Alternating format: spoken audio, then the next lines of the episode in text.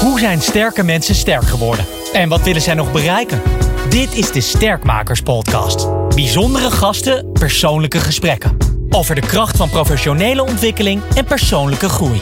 Met Glenn van der Burg. Als je het LinkedIn-profiel van sommige mensen ziet, dan vraag je je af hoe ze alle bezigheden in een week van zeven dagen krijgen. En juist dat kunnen we vragen en leren van onze gast. Ze is succesvol eigenaar van Vroeg Advocatenkantoor, voorzitter van FC Den Bosch Foundation, voorzitter van de Marianne Vos Wielerfestival, lid van de SER Topvrouwen, nou enzovoorts. Als ik alles ga opnoemen, dan zijn we door de helft van deze aflevering heen. Esther Vroeg, bijzonder leuk om met je te praten over sterk worden in je werk. We gaan eerst helemaal terug naar halverwege de jaren 80. Jij was toen acht. en als je naar jezelf terugkijkt als achtjarige, wat deed je toen het liefst? Goh, nou, dat is nog maar twintig jaar geleden, toch? Ja. nee, ruim 40 jaar geleden al. Uh, ik denk toch wel spelen. Gewoon spelen. En wat speelde je dan? Uh, wel een beetje de jonge spelletjes. Dus hutten bouwen, over sloten heen springen. Ik heb nooit met poppen gespeeld, tot grote teleurstelling van mijn moeder. Want ik was de oudste dochter, dus die dacht zo'n leuk klein kinderwagentje, weet je wel, met een babypop erin en uh, zo'n mooi kanten dekje erin en zo. Nou ja, die kinderwagen, die, volgens mij is die baby ook vermoord direct al. Ging heel snel. en uh, daar heb ik dus nooit mee gespeeld. Nee, ik vond het altijd wel veel aantrekkelijker om, uh, om buiten te spelen. En we hadden een hondenhok met de hond Pasja. En daar lag ik soms ook gewoon dagen in. Had ik dan ook een soort huisje van gemaakt. Ja. Maar uh, buiten dus, hoor ik je vooral Altijd buiten, ja. Buiten. Ja, wij zijn echt, uh, nou ja goed, onze generatie sowieso natuurlijk met nauwelijks of geen tv uh, opgegroeid. Ik geloof dat we alleen op woensdagmiddag vanaf drie uur nog even, vier uur, even een uurtje mochten ja. kijken. Had je dan de zevensprong of zoiets, geloof ik? Ja. Dat vond ik heel eng. Maar dat en de wel... eerste tekenfilms en zo ja. kwamen. Berenboot, nou, ja. dat soort dingen. Maar ik ben opgegroeid in een dorpje met met thuis ook een, een, grote tuin en een weiland. Dus wij, wij, konden al, wij waren altijd buiten, ja. Ja. Waar ben je opgegroeid? Brakel. Brakel? Ja. Het klinkt als Brabant. Nee, het is nog net Gelderland. Oh, het is net op het randje. op het randje, ja. ja. Wat heb je van je ouders meegekregen? Um, mijn vader was toch wel als jongste in een gezin voorbestemd uh, om toch wel door te gaan leren, studeren. En dat heeft hij in de visie van zijn zussen, zijn veel oudere zussen, echt allemaal verkwanseld. En uh, toevallig heb ik daar vorige week nog een gesprek over gehad met een tante die eigenlijk nu toch wel redelijk aan het dementeren is, maar die dat soort dingen nog heel goed weet. En uh, daar heeft hij ontzettend veel spijt van gehad later. Hè? Okay. Hij, hij, is er ook gekomen, heel goed zelfs. Maar hij heeft ons wel altijd gestimuleerd uh, om het uiterste uit jezelf te halen. Dus wel de, de talenten die je hebt, uh, ja, mij, bij mij was het, ik kon heel goed schrijven en lezen, snel lezen, uh, om dat wel uit te nutten. Okay. Mijn moeder is een andere persoonlijkheid. Die, uh, van mijn moeder heb ik denk wel af en toe dan de charme gekregen om dingen wat meer te polijsten, om, om, om te zorgen dat je komt waar je wil komen, zeg maar. En wat bedoel je daarmee? Ja, mijn moeder is altijd heel subtiel en heel zorgzaam geweest. En heeft altijd heel veel oog voor wat er speelt in de samenleving. Mijn vader was meer een wat abstractere denken. Uh, wat niet wegneemt dat hij ook heel sociaal was tegenover de mensen waar hij mee werkte en voorwerkte. Alleen mijn moeder, die, die zag altijd, nog steeds overigens, is in de 70 nog steeds heel goed hoe het met mensen gaat. Die voelt heel goed aan. En ik denk dat dat wel de karaktereigenschappen zijn uh, geweest die ik ook ten volle kan uitnutten in mijn werk en in mijn nevenfuncties. Ja, ja want vertaal het eens naar jezelf, wat, uh, naar, naar hoe je. Ja, hoe je zeg maar, hoe het in jou is gekomen, wat, ja, wat je ouders je mee hebben gegeven, hoe ze eigenlijk zelf zijn. Uh, nou, ik denk dat ik redelijk rechtlijnig en bijna autistisch ben in mijn werk. Uh, hè, om echt een dossier zeg maar op te vreten. Dat moet je ook wel zijn, want je maakt toch echt niemand gelukkig als je dat niet hebt. Om een dossier van 10, 15.000 pagina's te lezen en ook eruit halen wat relevant is. Uh, alleen, uh, jij kan natuurlijk een bepaalde visie hebben op een rechtszaak, hoe je het gaat doen. Of een bepaalde visie hebben op een bepaald bestuur of organisatie. Alleen je moet heel goed luisteren en dat daadwerkelijk ook vertalen naar waar je naartoe wil. Of waar je eigenlijk dus niet naartoe moet. Uh, naar de mensen om je heen. En ik denk dat ik dat vingerspitsengevoel wel van mijn moeder heb gekregen. Ja. Dat is een bijzondere combinatie eigenlijk. Hè? Ja. Want, want dat, dat helemaal invreten, dat eigenlijk uh, oogkleppen op en alleen maar focussen op die nou, 10, 15.000 pagina's. Goedemorgen zeg. Dat is Ja. heel. Uh, hoe, hoe, hoeveel ordners zijn dat wel niet bij elkaar? Ja, dozen. De digitalisering in de rechtspraak is nog niet echt uh, Ja. doorgezet, zeg maar. Nou ja, maar je leest ook niet 10, 15.000 pagina's op een computer. Dat is gewoon niet te doen, toch? Nee, Nee. Dan moet je gewoon echt in je handen hebben, zou ik zeggen. Ja, dat is nog wel het echte ouderwetse handwerk. Dat je echt met, met een pak van die stickertjes, van die post-its gaat zitten en een marker. En daarnaast natuurlijk wel je laptop op je computer of vaak een schrijfboek. Waarbij je eh, gaat filteren wat relevant is. En Ja. dat is heel lastig. Maar die combinatie dus, dus dat helemaal erin gaan en ook het sociale hebben, Ja. ook snappen ja, hoe, hoe, hoe de hazen lopen, eh, emoties aflezen, je kunnen inleven in, in de ander. Dat is best een bijzondere combinatie. Ja, ja. Nou ja, dan zie je dus ook. Je kan natuurlijk een bepaalde strategie voor ogen hebben in een rechtszaak. Maar als jouw cliënt dat niet kan handelen, of breekt, of eh, ongelooflijk onzeker is, eh, of nog een hele andere agenda heeft, en ik voel dat niet aan, ja, dan kunnen wij natuurlijk net zo mooi pleidooi neerzetten, maar dan is je cliënt ook wel je grootste vijand hè, op dat moment. Dus dat probeer je altijd te voorkomen. Lukt ook niet altijd overigens. Hè. Je hebt natuurlijk ook wel eens dat, dat je een hele strategie hebt uitgeschreven en een eh, tactiek waarmee je de zitting ingaat. En dat je cliënt op zitting gewoon zegt, ja, maar ik was het eigenlijk toch wel. Hè? Dus dan heb ik het ook niet voorzien. Ja, dan ben je Nee. redelijk snel klaar. Ja. je soms wel, ja. Ja, ja. Ja. Wat ehm, ehm, mooie dingen van je ouders gekregen. Ik zie je rondhuppelen daar in de, in, in de weilanden en over die slootjes heen springen. Erg herkenbaar overigens. Dat was mijn jeugd ook een beetje. Ik kwam bijna elke dag wel met een vies pak terug en dat was prima. ja. Ehm, waar moest je in je puberteit van loskomen? Ja, toch wel van dorpse. Voor de beperktheid. Wat ik overigens later wel weer heb leren herwaarderen. Maar ehm, ik wel echt op mijn 16, 17 liep ik wel tegen de muren op. Dat ik dacht van ik wil hier weg. En eh, eh, het op elkaar letten. Kijk, nu zou je het kunnen vertalen als omzien naar iemand. Hè? Heel sociaal. Maar toen was het eh, beklemmend. Heel Ja, beklemmend. Dus ik ben ook echt... Ja, de bemoeizucht, ja. Het kletsen, het roddelen, ja. En ehm, dus ik ben ook echt gevlucht naar Utrecht uiteindelijk, ja. Want je, zat, je woonde in Brakel. Ja. Waar zat je dan op de middelbare school? In Gorkum? Oké. Dus Eh, dat, is zoals- al, dat is al best wel een, enigszins een stad, toch? Ja, dus Ja. dat was elke dag 15 kilometer heen en 15 kilometer terug fietsen. En eh, daar heb ik het ontzettend naar mijn zin gehad, middelbare school. En eh, ja, toen, het laatste jaar HAVO, heb ik de toelatingsexamens gedaan voor de politieschool, academie. Alleen op dat moment was er ook een, een, ja, een stop. Eh, hè, dus iedere keer natuurlijk weer een allochtone beleid of uh, minderhedenbeleid. Nou ja, goed, in ieder geval heel veel onduidelijkheid. Toen heb ik 5 en 6 VWO in één jaar gedaan eh, in Dordrecht. Overigens met hogere cijfers kwam ik daar. Dordrecht? Ja, dat was dan dat, Dat is een onderwijs. Ja, met Hoe deed je dat dan? Op de fiets naar Gorkum en dan met de trein naar Dordrecht, ja. Dus 15 kilometer fietsen en dan Ja. nog de trein. Ja, maar dat was voor mij de enige mogelijkheid om die vijf en zes jaar in één te doen. Met nog steeds het idee van ja, dan ga ik straks naar de politieacademie en dan kan ik paardrijden. En, eh, Maar had je dat dan zelf bedacht om dat zo te doen? Ja, ik had een goede kennis. Die werkte bij de jeugdstedenpolitie en eh, bij de brede politie. Of tenminste, daar, daar, daar was hij ook vaak. Ja, en ik kwam daar de eerste keer en dat was het, hè. In Den Haag en eh, ik ben ook in Amsterdam geweest. Dat was het. Met het idee natuurlijk, zoals je dat ook denkt als puber... van ja, ik kan de hele dag paardrijden... en af en toe een beetje met die voetbalsupporters knokken... en dan eh, gaan we verder op het paard. Nou, de praktijk blijkt wel iets weer spannender, denk ik. Achteraf is het heel goed dat ik daar niet ben terechtgekomen. Ja. Ik had denk ik in dat soort organisaties... met toch wel een klein beetje een autoriteitsprobleem...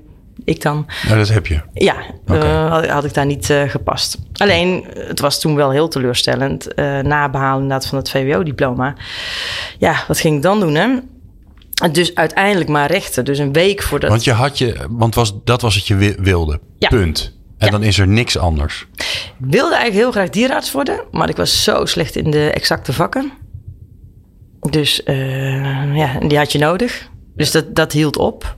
En eh, ja, nou ja, dus dan, dan was dat het, ja. En toen dacht Ja. je, dieren. Want eh, je, je was al een paardenmeisje voordat Ja. je bedacht dat je brede politie wilde worden. Ja. Je zat altijd al op een paard. Ja, ja. En buiten zijn en, eh, en Ja. stoer, weet je wel, een heel stoer beroep. En nou goed, dat werd het dus ook niet. Ja, toen heb ik een week, toen zei mijn vader van... ja, maar Esther, jij wacht nou allemaal op die politie, op die oproep... maar gaat hem dat wel worden? Maar dat is dan, dat is dan wel eh, ja, uiteindelijk hoe een droom eigenlijk uiteenspat... door krachten die jij eigenlijk dan helemaal niet kan handelen. Want waarom mag jij niet of waarom moet jij nog wachten? Ja. Eh, dat is wel, denk ik, een van mijn eerste grote teleurstellingen geweest. Ja, en toen dus maar rechten. Dus volgens mij heb ik een week voordat eh, het universitaire jaar begon, dan maar recht. Ik ben niet naar de, naar de opening geweest, kennismaking, ik ben gewoon maar rechten dan. En eh, ja, het eerste jaar vond ik het helemaal niks. Want het was uh, lezen, Heel veel lezen, ja. Al die saaie vakken, de staats- en bestuursrecht... en dat je rechtsgeschiedenis met... nou ja, goed, dat was allemaal niks. En toen, het tweede jaar, kreeg ik de strafrechtvakken. En toen mocht ik een keer mee naar um, in Utrecht, de oude gevangenis. Ja, dat was het. Toen dacht ik, dit is het. Oké, okay, maar neem ons eens even mee, want het is een, is een interessant moment. Je, je, ja. je, je, mocht mee naar de, ja. naar, de, naar de gevangenis. Er werd een oproep geplaatst of dat je uh, op bezoek wilde gaan bij gedetineerden... om met een soort kringgesprekken mee te doen. In die tijd was het ook allemaal veel makkelijker dan nu hoor. Nu is het allemaal screening dit, screening dat. En dat was toen niet. Uh, je moest natuurlijk wel je identificeren, maar dan ging je mee. Ja, en je wordt natuurlijk in, in zo'n dorp opgegroeid met dit is goed en dit is slecht. En die deugt wel en die deugt niet. En dat is ook heel goed, hè? Dat we dat iedere keer toch een beetje die hokjes denken af en toe hebben om dingen te kunnen handelen. Alleen ja, daar kwam ik. En ik denk, nou, het zijn allemaal boeven onder de tatoeages en uh, enge mannen en zo. Nou, dat wou ik dan natuurlijk dan wel allemaal even zien. maar het is grappig dat je dan zegt, dus je, je maakt jezelf een soort, een soort stereotyp voorstelling voor. Ja. En de gemiddelde mens zou denken, daar moet ik bij wegblijven. En jij denkt, daar wil ik naartoe. Ja. Wat is dat dan? Ja, toch wel de, de, ja, toch wel een soort adrenaline, uh, nou junk zou ik niet zeggen, maar dat je dat wel steeds nodig hebt. Dat heb je altijd gehad, een soort, soort ja. hang naar spanning. Ja. Spannende momenten, iets wat je nog nooit eerder ja, hebt gedaan. Ik vind middelmaat, dan dut ik ook echt in. Hoewel ik aan de andere kant heel blij ben dat wij heel middelmatig zijn, snap je?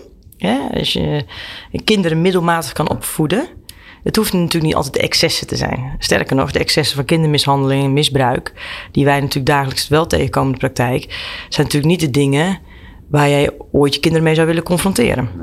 Tenzij het beroepsmatig is en dat je dat ook kan handelen. Maar ja, ik kwam dus daar, uh, vergeet nooit meer, op een, op een namiddag kwamen we daar onder begeleiding van onze docenten.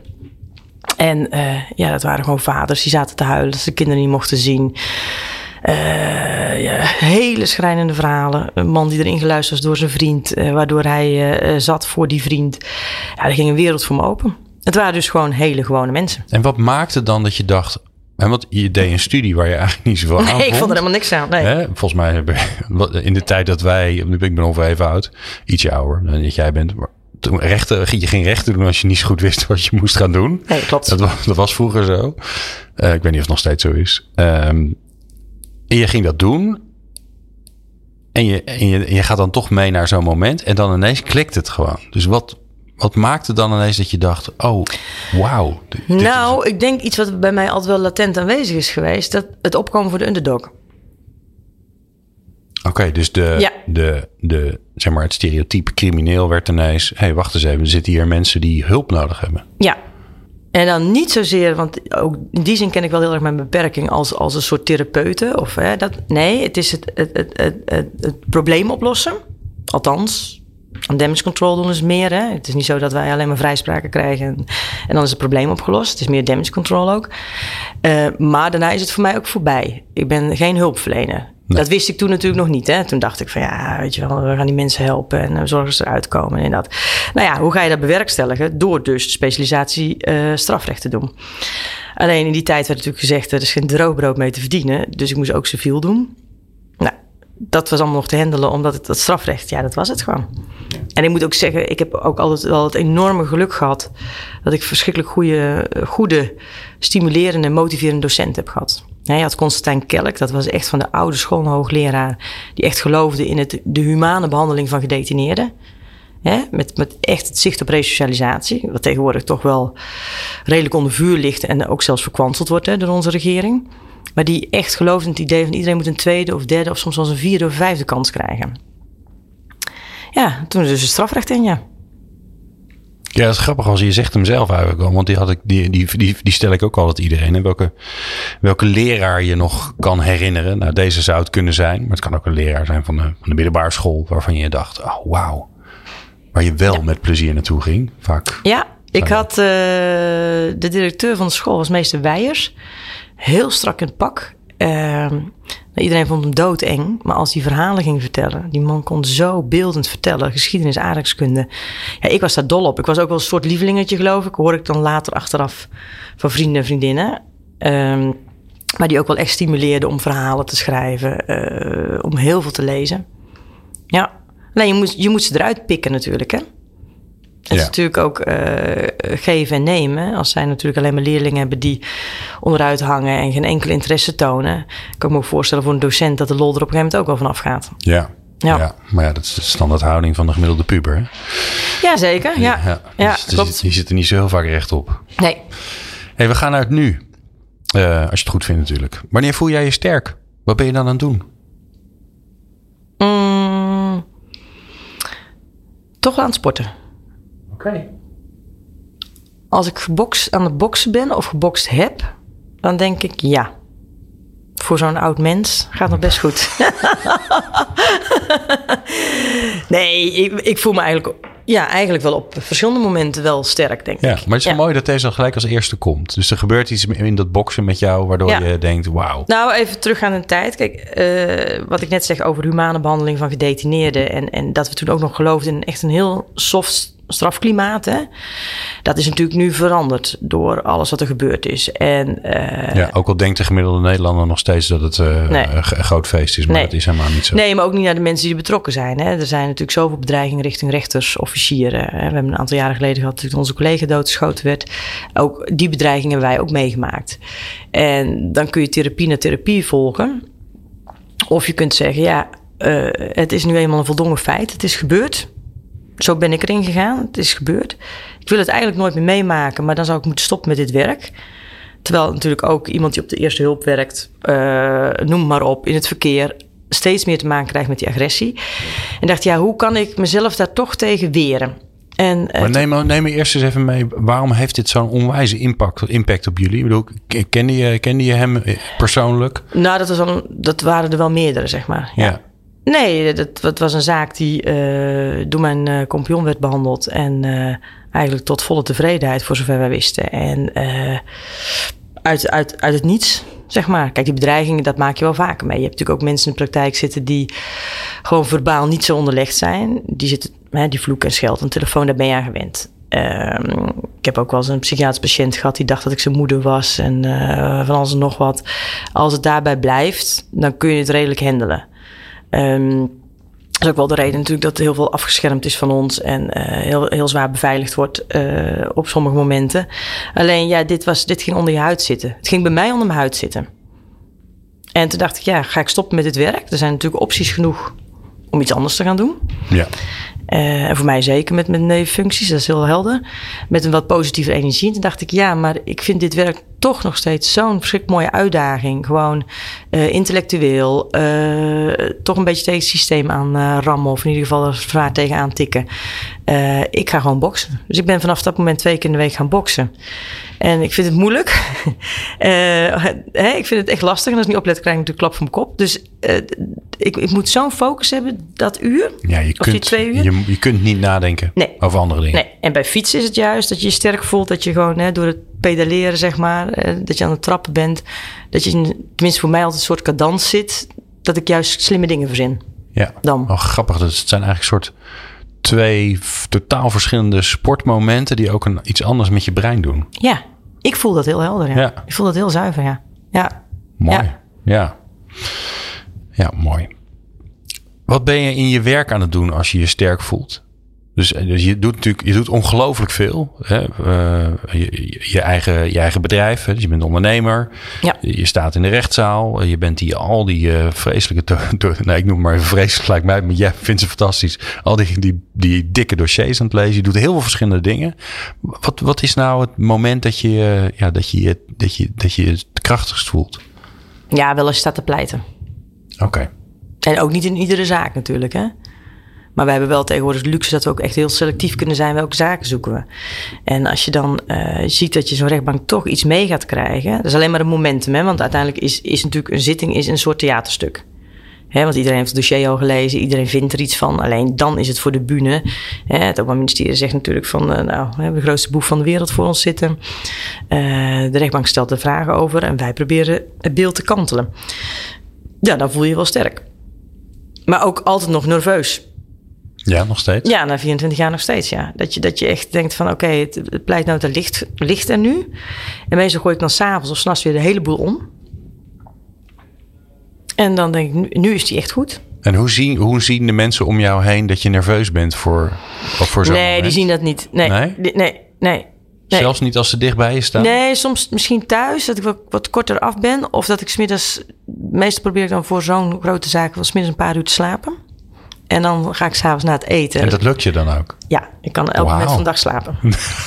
Wat goed. ik kan ook voorslapen. Iedereen zegt dat het niet kan, maar ik kan voorslapen. Ja. Dus als ik voor een grote zaak zit, ga ik gewoon, neem ik mijn rust.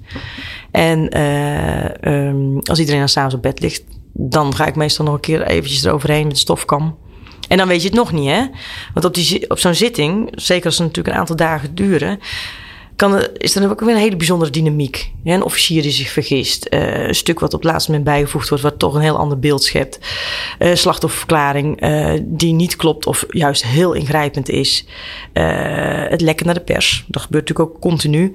Waardoor ja, je cliënt op de voorpagina van de Telegraaf staat en wat je nog niet helemaal voorzien had. Dus het is een hele bijzondere dynamiek. Ja. En daar moet je dan op inspelen. Dan kan je het mooi van tevoren bedenken, maar het gaat altijd anders. Het gaat altijd anders, ja. Ja. ja. En is dat een dynamiek waar jij makkelijk mee om kan gaan? Want dat is. Dat, dat, ik, eh, ik herken het heel erg van, van interviews doen. Want je hebt van tevoren heb je een plan. En het gaat altijd anders. Ja. En wat ik zelf merk met andere mensen die het ook leuk vinden om te leren om te interviewen, is dat die twee dingen, die passen bijna niet in een mens. Dus sommige mensen zijn goed in goed structureren en plannen en voorbereiden. En je hebt mensen die zijn goed in het moment.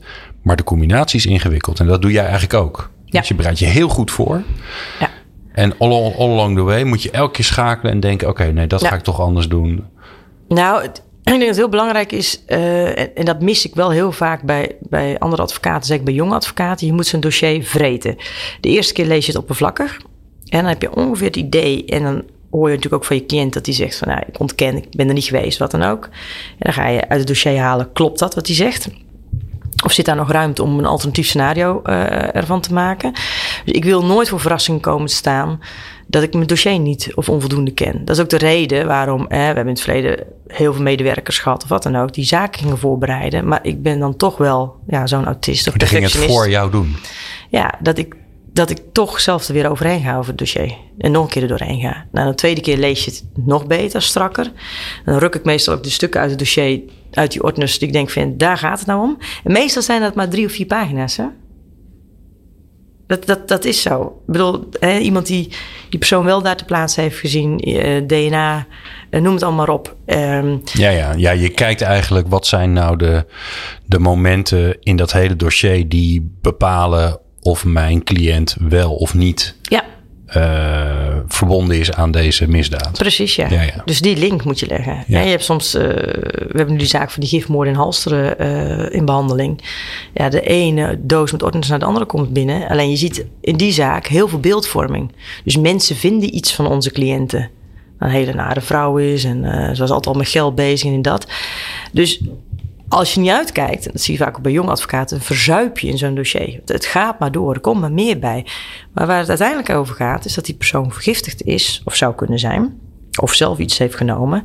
En hoe is dat te relateren aan onze cliënten? Dus ja, eigenlijk is het dan maar één A4'tje. Ja, ja. En dan rest- simplificeer ik het iets. Maar, Ja, ja. maar zo is het wel vaak. En eh, eh, dan voel je wel sterk als je dat, zeg maar, eruit hebt kunnen halen. Waarbij je dan inderdaad attent moet op zijn. Dat zo'n officier s'avonds om 12 uur nog even een mailtje stuurt. Nou, mevrouw Vroeg, we hebben nog eventjes die substantie onderzocht. Maar eh, hè? Ja, we zijn toch weer achter iets Ja. anders gekomen. Weer. Ja. Nieuwe informatie, hoera. ja, Ja. ja, Hey, en jij zegt eigenlijk, ehm, ik heb collega's die me helpen bij dat soort zaken. ja. Maar ik ga er toch altijd nog eventjes doorheen. Hoe bouw je, als je zo in elkaar zit, toch een groot, hè, want je twee Ja. plekken in Nederland, eh, succesvol advocatenkantoor op? Want dat, dan moet je toch ook los kunnen laten. Je kan niet alles doen. Nou, ik denk dat ik erg goed ben in delegeren. Ook eh, in de privésfeer. Van alles waar ik geen zin in heb of wat me te veel tijd kost. Hè, dus thuis is alles goed geregeld. Met, hè, want dat, dat is vaak bij vrouwen. Dan hè, willen ze thuis ook nog even alles doen. Of dan zijn zij degene die best hun overhemden kunnen strijken. Dat is allemaal onzin natuurlijk. Dus dat is allemaal dat is uitbesteed. Daar hoef ik ook niet aan te denken. Ja, tip aan iedereen die overhemden draagt. Strijkvrije overhemden. Ja, ik, heb, Briljant. ik heb zelf helemaal geen overhemden. Maar, briljant. Nee, maar als je thuis komt, dat je ook gewoon de rust kunt hebben om te doen waar je zin in hebt. Hè? Of dat het nou lekker uitgebreid eten koken is, of, of, of met je kind spelen, of juist even voor jezelf. Maar je moet dingen gewoon geregeld hebben. En ik heb, ik heb de luxe dat ik inderdaad een fantastische secretaresse heb en, en, en ondersteunende mensen.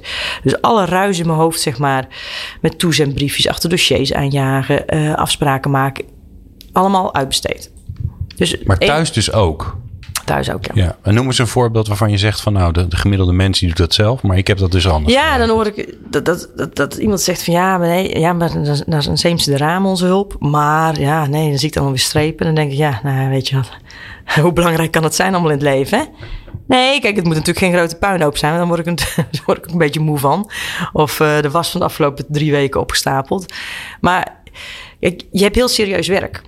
En je verwacht ook dat jij serieus wordt genomen. En als je dan, wat ik wel eens meemaak uh, bij sommige vrouwelijke rechters, die om half drie al een paar keer op de telefoon of op de horloge kijken van, nou mevrouw Vroeg, gaat u afronden? Terwijl je gewoon weet dat ze om drie uur de kinderen op van school op willen halen. Dan denk ik, dan heb je het niet geregeld. Nee.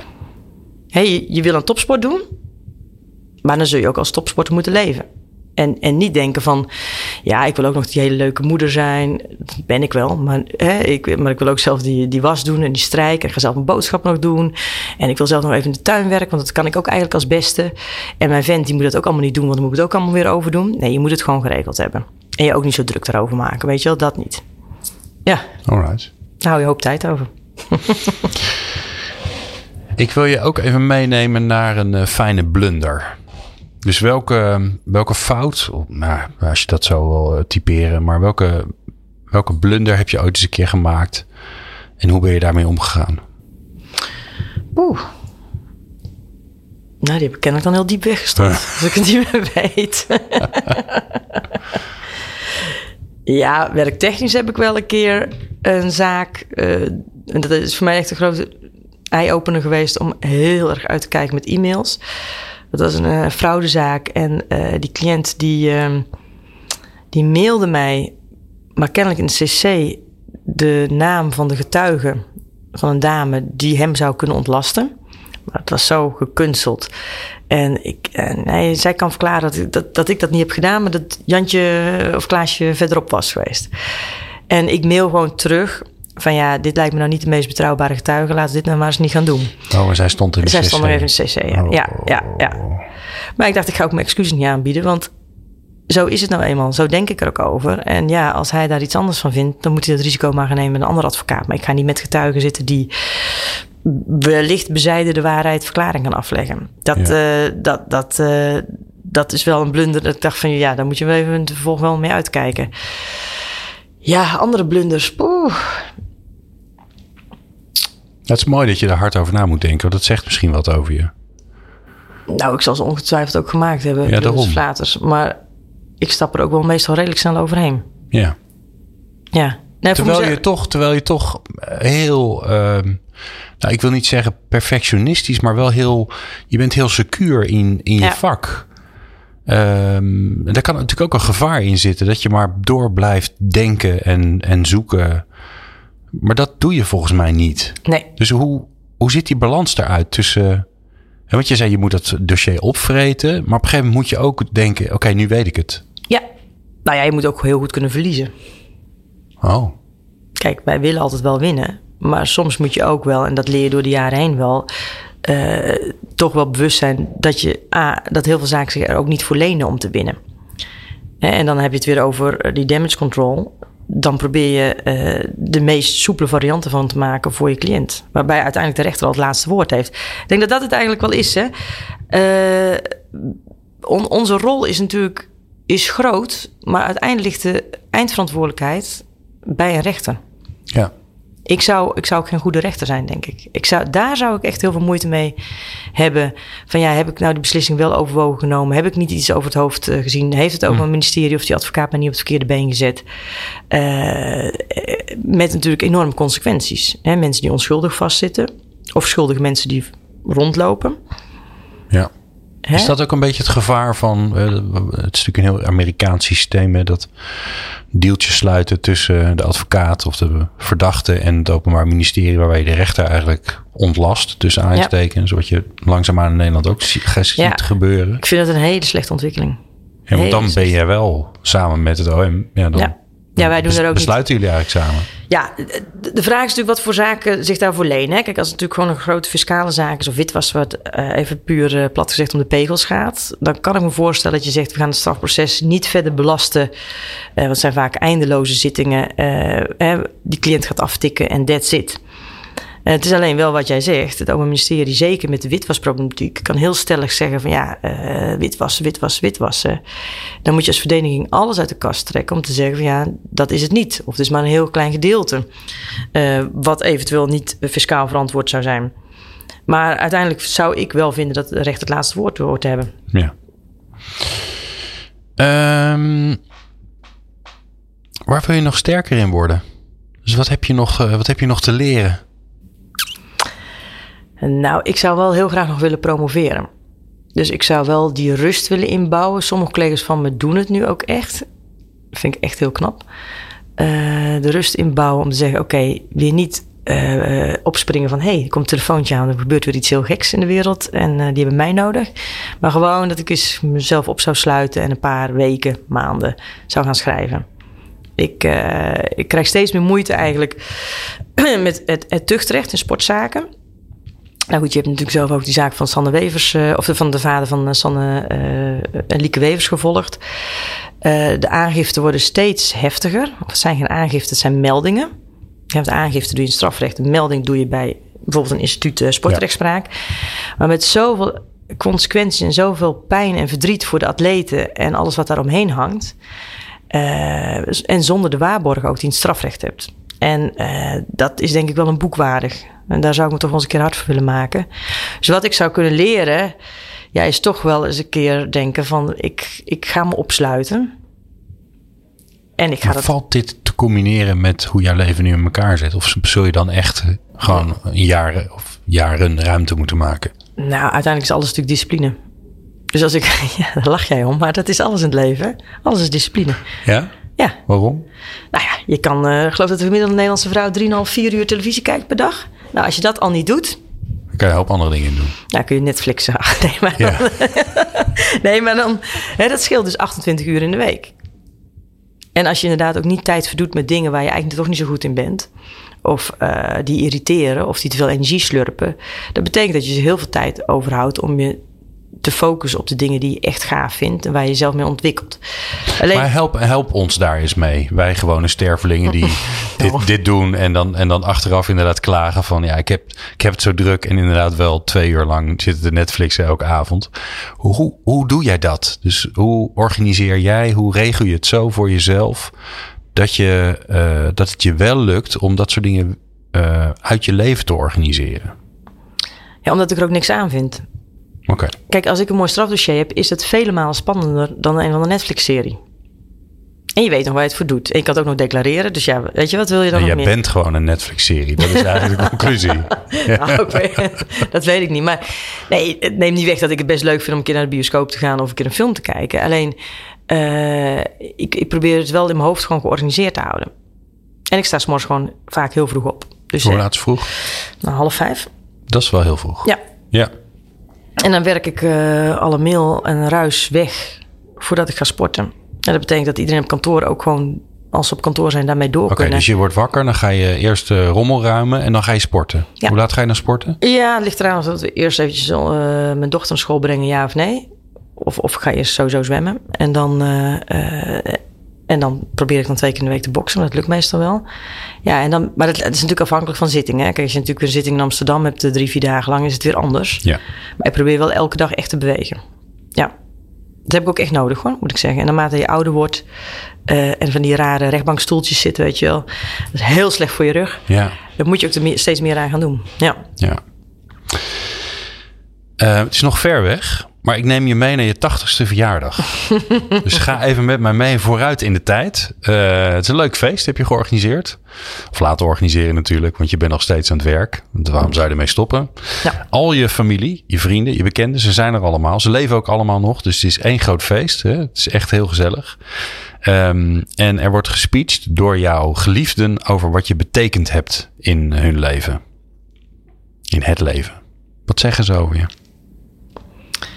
Um, ja, ik denk toch wel vaak adviseur. Heel vaak een adviseur. Oké, en dan heeft je, je beste vriendin zegt dat. En waar adviseer je haar dan over? Nou ja, ik- Of vriend, dat mag ook. ja, nee. Nee. Nou, ik denk dat ze wel zeggen dat ze heel veel lol op met mij hebben. Maar ik heb ook wel vriendinnen, weet je, op, op, op verschillende vlakken. Dus één waar ik veel mee sport. De andere waar ik mee naar het musea ga. De andere waar ik mee op vakantie ga. De andere waar ik hele boekenbeschouwingen ga doen.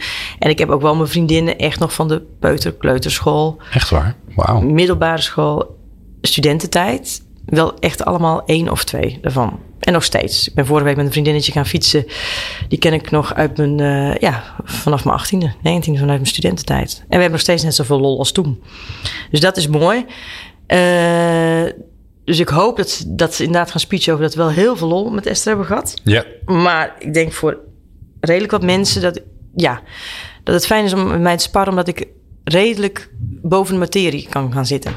Hè, dus En- iemand en- verzandt in, bijvoorbeeld in zijn relatie of zakelijk zijn er gewoon problemen of eh verslavingsproblematiek of zo. Ik kan heel snel er even boven gaan hangen, omdat ik dat gewoon daarvoor opgeleid ben. Ja. Ja. En dat kan ik ook bij mijn beste vriendin of bij een goede vriend of wat dan ook. ja, en je bent gewend om om te gaan met, eh, met toch een, een donkere, ingewikkelde kant van het leven, Ja, zou ik zeggen. ja. En vragen ze het aan je of eh, kom je zelf met advies? Nee, dat doe ik niet meer. nee, maar pas weer eh, een dochter van, eh, van vrienden van ons... die vroeg een advies over een eigen bedrijf beginnen, wat dan ook. En dan, ja, dan vind ik dat wel leuk om te helpen. Mooi. Ehm, wij maken deze podcast natuurlijk eh, vanuit Schout en Nelissen. En ehm, eh, hier in Zaltbommel waar we zitten, daar is ook een heel mooi boekencafé. En daar struin ik wel eens rond. En daar vond ik ehm, hele leuke kaartspelletjes. Kaartspelen moet je eigenlijk zeggen, want het zijn best grote kaarten. ehm, van thema. En voor mij ligt ontwikkel je mindset. En dat zijn allemaal hele leuke kaarten. En op die kaarten staan allemaal vragen. Esther. Je kijkt al Dus- heel vals, dus ik weet niet wat erop Nou, staat. Ik, ik weet ze, ik heb ze niet allemaal, maar ik heb er een paar uitgetrokken. Toen dacht ik, ja, dat is een leuke vraag. Dus, dus dat was mijn test om te kijken. Ehm, er zijn verschillende kleurtjes. Je mag er eigenlijk zelf eentje uithalen. Hoe vind je dat? Dus pak er maar één. nou, deze past best bij mijn jurk. Ja. Oh, dat is waar, ja. Ja. ja. Nou, lees maar voor wat erop staat. Dat is namelijk de vraag die jij jezelf gaat stellen. Hoe ga je om met obstakels? Nou, dat is een mooie vraag. Ehm, nou, ik kan ook soms wel wegkijken hoor. Dat ik denk van, het lost zich vanzelf wel op. Oh, Ja. Ik vind wel het voordeel van ouder worden dat je ook wel eens dingen even laat gaan. Dat je niet direct. Mijn karakter is natuurlijk om direct bovenop te dat zitten. wou ik zeggen. Ik denk als jij een slootje springt, dan spring je er, ziet, dan spring je er overheen. En als je er ergens overheen kan klimmen, doe je het ook. Maar nu... Maar ja, obstakels is natuurlijk heel divers. Hè?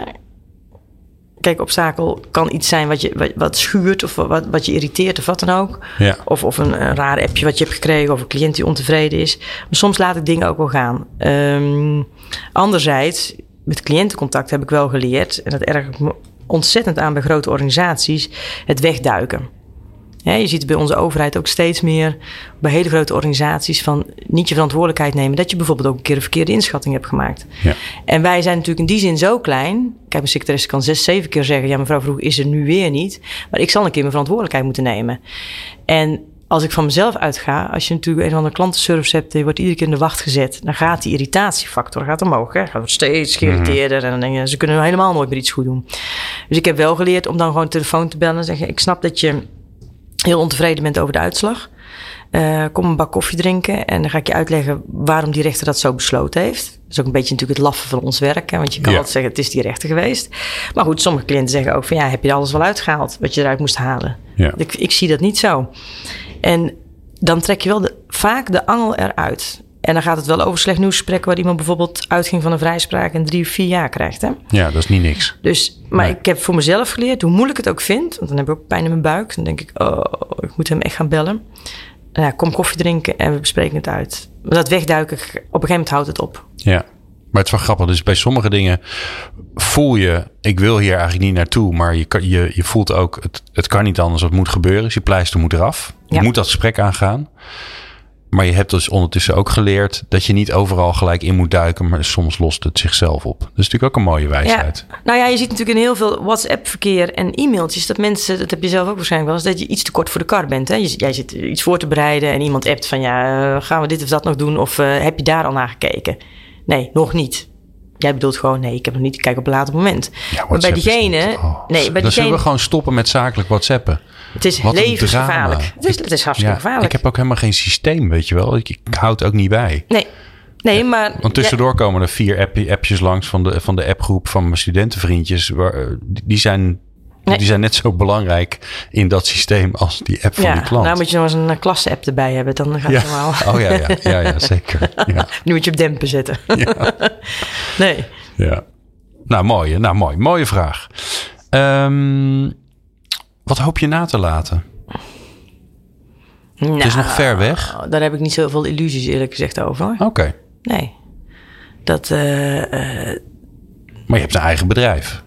ja, Stopt maar... dat dan op een gegeven Als jij stopt, stopt het bedrijf dan ook? Nou, ik, ik ben niet zo eh, narcistisch, laat ik zo zeggen, dat, dat ik zou willen dat mijn kind daarin zou kunnen. Kijk, ik, ik ben ook commissaris van een aantal familiebedrijven. En ik heb ook het verdriet gezien van ouders die een eh, totaal overrated eh, idee hebben over de capaciteiten van hun kinderen. Of daarnaast ouders die vinden dat hun kinderen niks kunnen, in ieder geval niet zo goed zijn als zij. Ja, ja. En eh, ik zit in een omgeving van familiebedrijven. En nee, als ik, als ik ermee stop, dan stopt het kantoor waarschijnlijk ook. En misschien dat onze dochter zegt, ik vind het leuk om te beginnen. En dan is de vraag ook maar of het dan wel goed is om onder mijn naam te beginnen. Ik, heb daar, ik heb daar, maak daar niet zoveel illusies over. Nogmaals, ik heb daar zoveel verdriet van gezien. Eh, van kinderen die het idee hadden dat ze niet voldoen aan de eisen en de maatstaven van de ouders. Of kinderen die in het zadel zijn gezet, maar totaal de capaciteiten niet hebben. Waardoor ook een heel bedrijf naar de kloot gaat, om het even Ja. zo te zeggen. En iedereen diep, diep ongelukkig is. Dan heb je ook nog eens een keer te maken met een koude kant. Hè, met een partner die het wel of niet kan handelen. Of het allemaal erg interessant vindt. Of heel erg met geld bezig is. Of er juist helemaal geen interesse in heeft. Dus nee, ik heb daar eh, niet. Ik hoop dat mensen denken van nou, ze heeft op haar manier wel geprobeerd het verschil te maken. Maar verder niet. Ik heb nog een laatste vraag. En die vraag gaat over een vraag. Want de vraag is: welke vraag zouden mensen zich moeten stellen als ze sterker in hun werk willen worden? Ja, wat is mijn passie? Ik mis bij zoveel mensen echt gewoon de passie om te doen wat ze moeten doen. Of dat dat nou achter de kassa is, of dat je eh, bijvoorbeeld, ik kom eens bij de autowasseretten. Die man staat vol passie altijd die auto's te wassen. En heeft altijd hele leuke verhalen. Het gaat niet over het niveauwerk, maar dat je... Het is ook bijna angstaanjagend als je ziet eh, bij studenten met enorme studieschulden... dat ze dan al eh, direct beginnen met parttime werken. Ook bij ons, als ze komen solliciteren. Nou, A, hebben wij een vak wat zich helemaal niet leent voor parttime werken. Dat is heel bijzonder, want je staat eigenlijk altijd aan. Maar dan denk ik, eh, je moet nog zo lang werken. Je mag ook zo lang werken. Zoek gewoon iets wat je gewoon hartstikke leuk vindt. Ja. En dat kan. Hè? We hebben in Nederland fantastische onderwijsinstellingen. Het is voor iedereen toegankelijk. Ehm, natuurlijk zul je moeten investeren in geld, eventueel of in tijd als je ouders niet bemachtigd zijn om dat te doen. Maar ga voor iets wat je gewoon heel erg leuk vindt. En als je, en, want dat is een, best een ingewikkelde vraag. Jij bent er ook een beetje al struikelend achter gekomen. Recht, rechtsstudie gaan doen waarvan je eigenlijk dacht, nou ja, ik moet toch wat. Ik heb hem ook zo moeten betalen. Mijn Ja. ouders die dachten echt van, nou wat gaat dit nou weer worden voor circus? Dus ik heb hem ook gewoon zo moeten betalen. Ja. Dus daarom vind ik al die ex- excuses op dit moment... Hè, van mensen die een escape zoeken om maar niet te, te, te presteren... in wat ze eigenlijk zouden kunnen, eh, vind ik ook erg zorgelijk. Want als het je passie is, vind je het leuk om te werken. En Ja. natuurlijk vind je, sta je niet elke ochtend op en denk van yes. Hoewel ik meestal wel hoor. Maar, maar eh, als, als, het, als je overvraagd wordt. Je ziet ook burn-out cijfers en advocatuur zijn gigantisch. Zeker tussen de 30, 34, 36 jaar zeg maar. Dan moet je je afvragen, eh, kan jij dit niveau wel aan? Past dit eigenlijk wel bij mij? Ja. En waarom zou het niet gewoon heel leuk worden om een 100 trimsalon te beginnen? Noem maar even iets. Ja, want eh, dat is eigenlijk, want ik vind het een mooie vraag. Hè? Wat is je passie? Ik vind het ook een moeilijke vraag, want het is ingewikkeld om te vinden. Dus eh, kan je, heb je dan nog zeg maar een soort vervolgvraag of een advies aan onze eh, luisteraars? Hoe je, daar, hoe je daarachter komt? Want het is best wel ingewikkeld om te vinden, want je kan zoveel doen tegenwoordig. Ja, ik denk dat iedereen wel in zijn hart of in zijn hoofd of qua geweten een innerlijk stemmetje heeft die zegt van ik, ik voel me hier nou senang. Ik voel me hier goed.